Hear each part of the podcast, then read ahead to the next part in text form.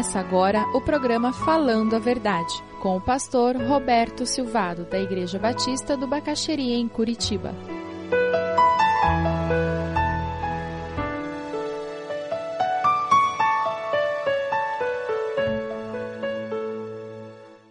No dilúvio, Deus reinicia todo o projeto com a humanidade como? Através de uma família, a família de Noé. Depois ele abençoa todas as famílias da terra através da família de Abraão. E quando Deus resolve vir até esse mundo na forma humana, encarnada, como é que ele faz? Ele faz isso através de uma família também. Ele vem a José e Maria e inicia assim a família de Jesus. Os 10 mandamentos são baseados no caráter de Deus. E o que nós estamos vendo nesse mandamento que vamos estudar hoje é o reflexo do valor que Deus dá à família. Êxodo 20:12. Honra teu pai e tua mãe, a fim de que tenhas vida longa na terra que o Senhor, o teu Deus, te dá. É um mandamento simples, objetivo. É o primeiro mandamento que tem uma promessa acoplada a ele. Como que era esse mandamento para os judeus?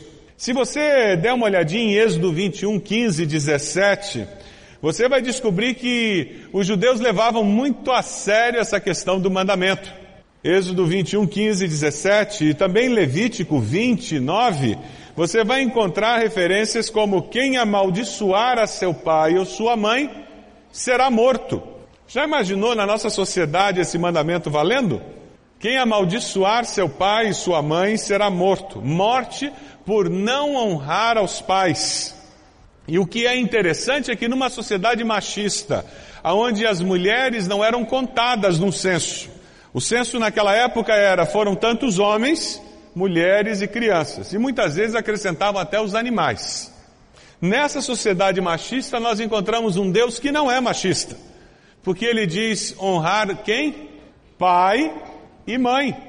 É interessante porque nós percebemos que mesmo dentro dessa perspectiva humana machista, Deus continua se revelando, dando o devido valor à mulher. Provérbios 19:26 nos diz: o filho que rouba o pai e expulsa a mãe é causador de vergonha e desonra. Esse mandamento para uma sociedade que valorizava tanto pai e mãe e que não existia na mente deles a possibilidade de um filho não honrar pai e mãe, esse mandamento podia ser semelhante a gente dizer: respirarás para viver. Você tem que respirar para viver. É óbvio. Para um judeu que ouvia aquele mandamento, para quem estava vivendo aquele momento inicial do povo de Israel, o dizer honra pai e mãe era ser redundante. Na nossa sociedade nós temos perdido esse valor. E hoje nós temos enfrentado muitas dificuldades com filhos que não honram os pais. E pais que não se dão ao respeito para serem honrados também. A rua tem 2 mãos. Lá em Provérbios 19:26, 20 e 20, nós vemos mais alertas com relação a este assunto. Mas é interessante porque você vê Deus construindo um povo onde a estrutura familiar é o cerne e onde existe uma linha de autoridade muito clara e definida. Filhos honram os pais, pronto. Ao redor, nas sociedades pagãs, os filhos comumente levavam um pai idoso e o abandonavam no deserto para que ele viesse a morrer, porque aquele pai só estava dando despesa e trabalho. Eu não sei quantos aqui são velhos o suficiente para terem visto a família dinossauro. De vez em quando ainda passa algum episódio, mas eu me lembro, um dos episódios mais marcantes foi o episódio do abandono do vovô jogar pelo precipício. Lembram disso? Eles tinham um rito na sociedade deles, que quando o dinossauro ficava idoso, então o filho tinha que levar aquele pai idoso e jogá-lo pelo precipício. E o episódio trata de uma maneira muito graciosa, com muito humor e com muita verdade, essa dificuldade. E nós estamos vivendo isso cada vez mais, porque as pessoas estão ficando mais idosas na nossa sociedade. E eu espero que fiquem cada vez mais, porque eu também quero ficar idoso. Mas a nossa grande dificuldade é porque naqueles dias as práticas pagãs começaram a se infiltrar dentro da prática do povo de Deus. E esse mandamento é pertinente porque ele vai trazer de volta o projeto de Deus para a família. Abra sua Bíblia lá em Marcos 7, Evangelho de Marcos 7, Jesus fala sobre essa dificuldade de não se honrar os pais, particularmente os mais idosos. E era justamente isso que estava acontecendo. Esse mandamento não vem como um mandamento para filhos, adolescentes. Na nossa sociedade, quando você fala em dizer honrar um pai e a mãe, nós já estamos pensando na criança obedecer, no adolescente, no jovem. Naquela sociedade que ouviu esse mandamento inicialmente, eles não pensavam na criança, no adolescente. Primeiro, porque não existia adolescência.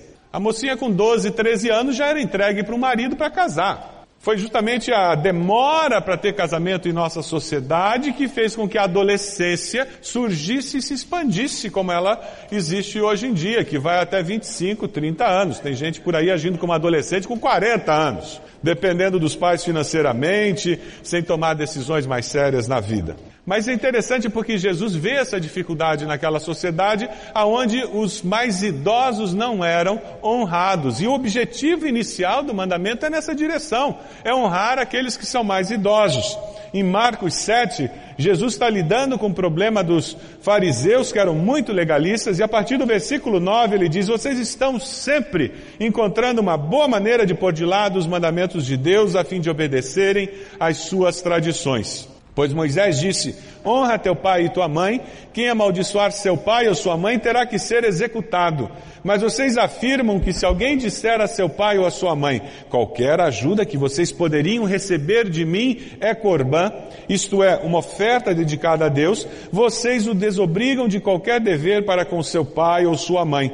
Assim vocês anulam a palavra de Deus por meio da tradição que vocês mesmos transmitiram e fazem muitas coisas como esta.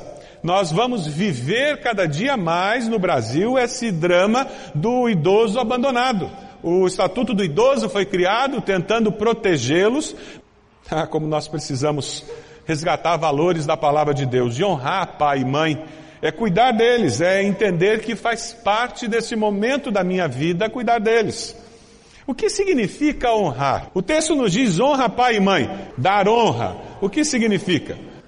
Para nós entendermos o conceito de honrar que vem com esse mandamento, é muito importante nós darmos um passo para trás e entendermos que se nós existimos é porque Deus nos deu vida. Você concorda com isso?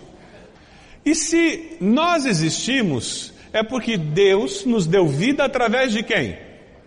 Papai e mamãe. Ninguém aqui é filho de geração espontânea. Deus nos deu vida através dos nossos pais. Quando nós entendemos isso, aí fica mais fácil entender o que quer dizer honrar pai e mãe. É dar respeito. É entender que, independente da postura deles, do comportamento deles, da maneira de ser deles, eles devem ser respeitados. Porque eles não são respeitados só por quem eles são. Eles são respeitados porque eles nos deram vida. E essa é a nossa dificuldade. Porque, infelizmente, muitos pais não se dão ao respeito. Mas mesmo assim, você como filho e discípulo do Senhor, a ordem do Senhor é que você os respeite. É que você se submeta à sua autoridade. E aí é uma coisa interessante numa sociedade sem absolutos. E numa sociedade onde cada um faz o que quer e parece que tudo está certo, é complicada essa história de autoridade. A palavra de Deus do Novo Testamento nos diz que os filhos devem obedecer aos pais em tudo. Também a palavra continua dizendo para os pais não levarem os filhos a quê? A ira. Porque o autoritarismo provoca ira nas pessoas. Um pai autoritário é um pai que não se dá o respeito. Ele está usando a função dele, a posição dele, para impor a sua vontade, sem considerar as necessidades, os desejos e o momento.